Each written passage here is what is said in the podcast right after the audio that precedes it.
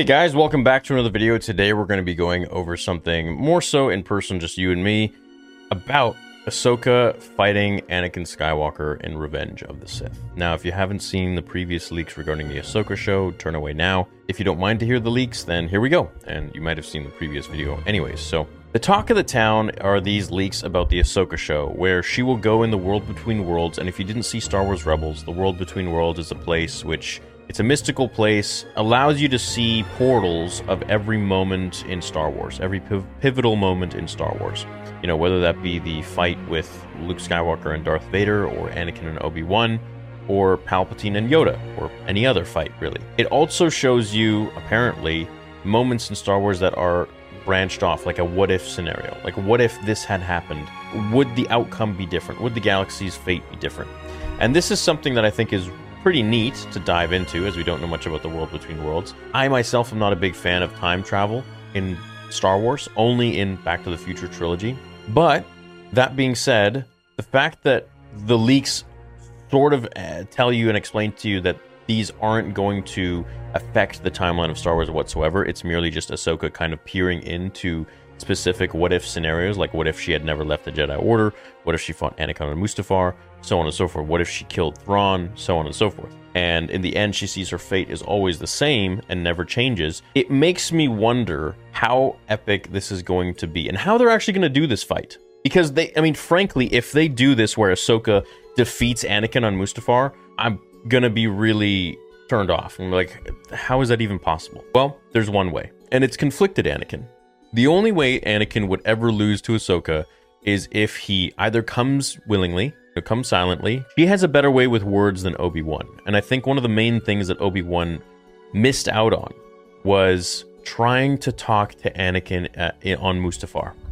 There were a few moments where Anakin was opening up dialogue and he stopped fighting and he was able to actually sort of put down his sword in a sense and speak to Obi Wan. From my point of view, the Jedi are evil, blah, blah, blah. Obi Wan, instead of inquiring a little bit more, says, "Well, then you are lost." It's just shutting it down.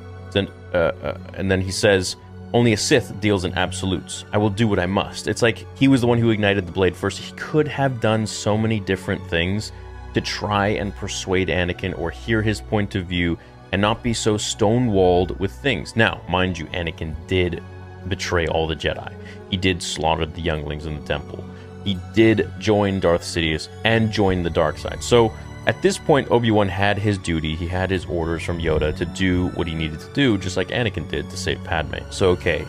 But I think the difference between Obi Wan and Ahsoka in this case is that Ahsoka would be much more emotional with him, and she would be much more caring. She'd be pissed off for what he's done, but she wouldn't be able to believe it. And this was one of the things that I picked up in my interview with Ashley Eckstein, who was as sweet as she was in the interview. She was explaining how Ahsoka doesn't want to believe what she knows in her heart that Anakin has turned, that Anakin is now Darth Vader and he's doing these horrible, horrible things during Order 66. And this was before Clone Wars Season 7 came out. And I think that that's going to probably play in this show with Ahsoka fighting Anakin on Mustafar that she doesn't want to believe that he has done these things. And even though that she knows he has, she's going to try and persuade him still off the ledge of the dark side and say, Why are you doing these things? There's still a way back. It's not too late. Just like Padme did. Before Obi Wan showed up and made Anakin go crazy, she could maybe break through to him in a way that Obi Wan never could and never tried in the end. Now, in the novel, I think it was Dark Lord The Rise of Darth Vader, Anakin or Vader is in the Jedi Temple and he's doing a mission for Palpatine, and he's going through things in his mind and remembering certain events from, you know, Revenge of the Sith, from his life when he was Anakin. And he was thinking if only Obi Wan hadn't shown up, that he would have actually left Mustafar and gone to Naboo with Padme. And he was sort of daydreaming and giving himself this like fan fiction. If Obi Wan didn't show up, I might have gone. I might have gone with Padme. And I think if we take Obi Wan Kenobi out of this situation, out of this equation, then Anakin would definitely have gone with Padme. If we take Obi Wan out of this equation and Ahsoka is there, I think it's very possible that Anakin could lower his defenses a little bit, just enough for Ahsoka to kind of break through and explain to him, be like, look, what you're doing is insane. Like, this is not okay. It's not too late. And maybe Anakin would go with her back to the Jedi Temple and Yoda would be fighting Palpatine. and maybe Anakin would turn on Palpatine and fight him too. And it would be Ahsoka, Yoda, and Palpatine, and it would be game over. That would be pretty sweet. Or it could be like this, you know, where EAGFX have, has made this picture of Ahsoka and Anakin fighting. Now, I don't even think it would get there because I don't think Dave Filoni would even want fans to um, be concerned about Anakin and Ahsoka fighting with Anakin killing her at this point in time. Vader fighting Ahsoka is totally different. It's a different story. But Anakin fighting Ahsoka in this moment is. I just don't think he'd want to go there. So I think her going to Mustafar won't even lead to a fight. I think, and I could be wrong, and if I'm wrong, that's going to be pretty sweet. I think it's going to be more of a dialogue of her trying to explain things with Padme and being like, What are you doing? Don't do this, Master. You're better than this. This is not the way. This goes against the training. This goes against being a Jedi. Blah, blah, blah, blah, blah, blah, blah. It's not too late and he would explain to her everything that he feels in this moment and how the Jedi betrayed him for his mother, for Padme not listening to him, all this and that.